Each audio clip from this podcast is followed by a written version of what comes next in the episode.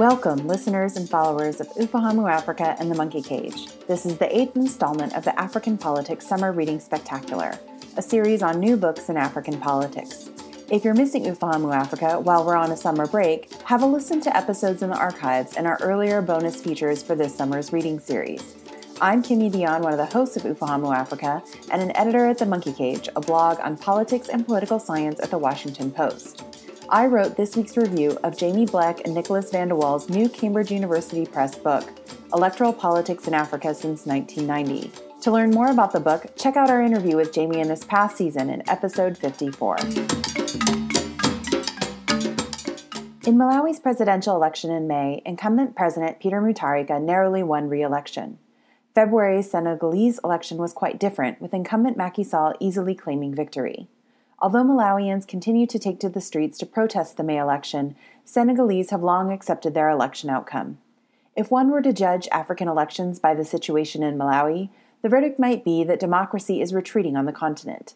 But looking at the Senegalese case, one could argue that democracy is consolidating, which is true. To better understand the patterns and shifts in democracy and elections in Africa, we selected Jaimie Bleck and Nicolas van de Walle's new book, Electoral Politics in Africa Since 1990 Continuity and Change, for this week's installment in the sixth annual African Politics Summer Reading Spectacular. So, what's the verdict on democracy? There is no short answer in electoral politics to our question of whether democracy is retreating or consolidating in Africa. Bleck and van de Walle are careful not to call the elections they study democratic and instead refer to them as multi party. Though elections have become a regular feature in Africa, the authors do not claim that the region has experienced democratic consolidation. By democratic consolidation, political scientists mean a complete transition and maturation to a full democracy without concern of a reversion to dictatorship. This is a book aimed at political scientists, but it remains an accessible, comprehensive survey of 25 years of elections across African countries south of the Sahara. Bleck and van de Walle write clear summaries of the existing political science scholarship on voting and elections around the world, requiring little background knowledge of their readers. Likewise, the data they analyze and the analysis of that data are straightforward and do not require sophisticated quantitative analytical abilities to interpret. Technological and demographic changes make this a timely publication. Electoral politics comes at an important time.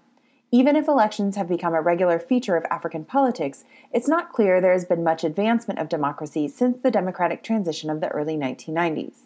Furthermore, the extensive changes in Africa, the increased urbanization, growing youth population, and advancements in communication technologies make it essential to revisit earlier arguments about elections, campaigns, and voters in Africa to see what remains valid and what new trends may be emerging.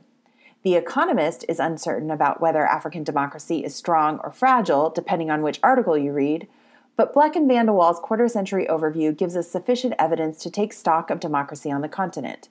The authors split the difference between Afro pessimism and optimism about African democracy in an analytically nuanced and empirically validated way.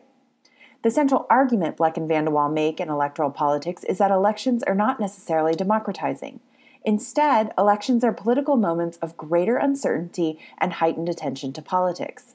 In some cases, these moments can lead to change, including greater democracy. To be sure, incumbent presidents such as Peter Mutharika and Macky Sall have a significant advantage in elections. The most obvious campaign advantages are the state resources and media dominance that incumbents enjoy, particularly in countries where reaching voters in remote areas can be difficult and expensive.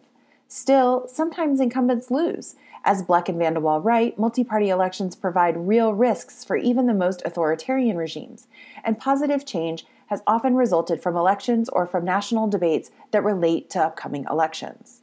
A clear example Bleck and van de Walle share in the opening of their book is the shocking outcome in the December 2016 Gambian elections, when long ruling President Yahya Jammeh lost to Adama Barrow. Jammeh, known for his highly repressive rule, had regularly held elections since gaining power in a 1994 military coup. Going beyond this exceptional outcome, one key takeaway from this book is that African electoral politics is hardly exotic. Like candidates elsewhere in the world, candidates running in African elections tend to be highly educated older men. And, as in other regions of the world, African voters are more likely to turn out in competitive elections. There's an important difference in Africa, however. Voter turnout is declining globally, but Bleck and Van de Walle found that turnout has been relatively stable in Africa over the past 25 years. Electoral politics makes an important contribution to our understanding of elections, voters, and democracy in Africa. There is a lot of information and analysis in this book, but it's not a heavy tome to carry nor a slog to read. I expect to see this become a foundational text for researchers and analysts to build on and dig deeper, as a subject of any one chapter could fill a book on its own. This future research, readers can no doubt hope, will follow Bleck and Van de Walle's lead in selecting countries to study that broadly represent the diverse experiences concerning elections and democracy in Africa.